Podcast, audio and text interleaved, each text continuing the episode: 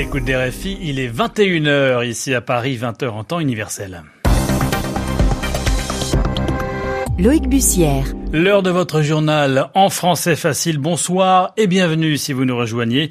Euh, bonsoir également à vous, Zéphirin Quadio. Bonsoir Loïc, bonsoir à toutes et à tous. Qui présente donc ce journal avec moi ce soir. À la une, l'épidémie de coronavirus en Chine. Elle s'amplifie selon Pékin qui renforce ses mesures pour limiter sa propagation hors de ses frontières. Aux États-Unis, la parole à la défense au procès en destitution de Donald Trump. L'occasion pour ses avocats d'attaquer le camp démocrate à quelques mois de l'élection présidentielle. Le journal. Le journal. En français facile. La situation est grave. Les mots sont ceux de Xi Jinping. On parle là de l'épidémie de coronavirus en mmh. Chine. Le président euh, chinois Xi Jinping qui note que l'épidémie s'accélère. Le mystérieux virus a déjà contaminé 1300 personnes euh, dans le pays et fait 41 morts selon le dernier bilan. Ce qui pousse donc Xi Jinping à prendre la parole à l'occasion d'une réunion du bureau politique. C'est la deuxième fois qu'il communique officiellement sur la situation et il l'assure, la Chine peut remporter la bataille. Le président veut s'afficher comme l'homme de la situation, mais cette crise pourrait bien fragiliser son pouvoir, Angélique Forget plus que la guerre commerciale avec les États-Unis ou que les manifestations qui ont secoué Hong Kong, la crise du coronavirus est un défi politique sans précédent pour le président chinois, car pour une fois, il ne peut accuser les puissances étrangères de manipuler la situation. Toutes les décisions qui ont été prises depuis quelques jours, les mises en quarantaine, les annulations de festivités liées au nouvel an lunaire, ont pour but de montrer que le pouvoir central a les choses en main et qu'il agit, mais dans les faits, cette crise révèle les limites de la gouvernance de Xi Jinping. D'abord à cause de la censure, la presse locale n'a pas pu diffuser d'informations sur les personnes contaminées alors que la première infection date du 8 décembre. Ensuite, les autorités locales qui avaient organisé une grande fête début janvier avec les responsables de la région ont minimisé la situation pour ne pas s'attirer les foudres du pouvoir central. Il y a quelques semaines, elles ont même arrêté huit personnes accusées d'avoir diffusé des rumeurs sur le virus, assurant qu'il était lié au SRAS de 2003, une information pourtant confirmée depuis par les autorités médicales. Angélique Forget, Shanghai RFI. Et à noter qu'à partir de lundi, les agences de voyage chinoises ne pourront plus vendre de réservations d'hôtels ni de séjours à des groupes. Euh, parallèlement, des médecins militaires ont été euh, envoyés à Wuhan, la ville où est apparu le virus, euh, ville où la construction d'un deuxième hôpital d'urgence a été lancée. La ville de Wuhan, justement, d'où les employés français de PSA vont être rapatriés. Le groupe automobile l'annonce ce soir en coordination avec les autorités euh, chinoises, précise la direction du groupe français. Par ailleurs, une équipe médicale d'accueil va être mise en place à l'aéroport de Roissy en France. Hier, la ministre de la Santé Agnès Buzyn a confirmé la présence sur le territoire de trois personnes contaminées par le coronavirus.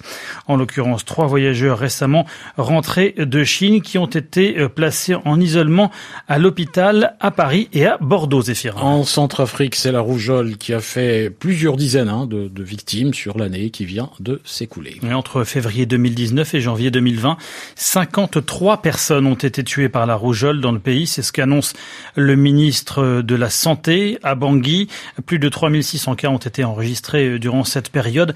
Un chiffre en nette augmentation par rapport à 2018 où l'on comptait seulement 241 cas. 22 victimes au moins. C'est le dernier bilan du séisme qui a frappé la Turquie. C'était hier soir. Une secousse de 6,7 sur l'échelle de Richter et qui a touché la province d'Elazeux dans l'est du pays.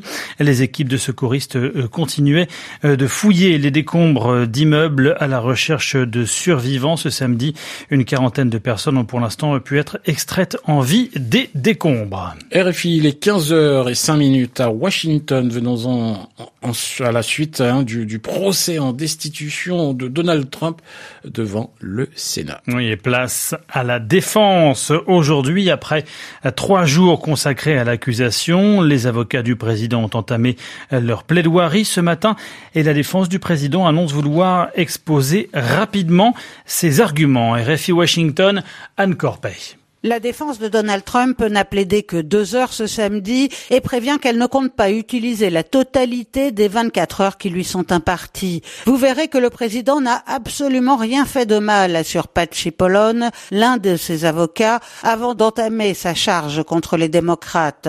Ce procès vise à renverser Donald Trump, à rayer son nom des bulletins de vote, lance-t-il. Il s'agit de la plus grande interférence dans les élections de l'histoire de ce pays. Pour l'avocat de Donald Trump, les démocrates n'ont rien prouvé. Il fait valoir qu'en retenant l'aide militaire votée par le Congrès en faveur de l'Ukraine, le président voulait simplement s'assurer que les autres pays contribuaient également à la défense de Kiev et que la faveur demandée par Donald Trump à son homologue ukrainien lors du fameux coup de fil du 25 juillet était une faveur pour les États-Unis et non pour sa propre personne, qu'il s'agissait de lutter contre la corruption. Donald Trump, lui, opte ce matin pour un ton agressif sur son fil Twitter.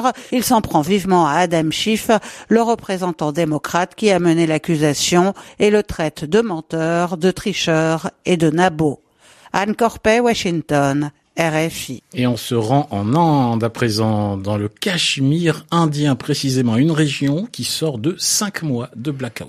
Comprendre que ces moyens de communication avaient été considérablement réduits. À l'origine, il y a les tensions entre euh, New Delhi et le Pakistan. Les deux euh, se disputent la région. Les habitants du Cachemire vont donc retrouver un usage partiel d'Internet. Cette décision intervient suite à un ordre de la Cour suprême mais ne concerne que 300 sites autorisés. Les explications sur place de Combasta. Un retour en bas débit, un retour partiel, mais un retour quand même. À partir de minuit, les habitants du Cachemire vont pouvoir accéder à quelques 300 sites internet.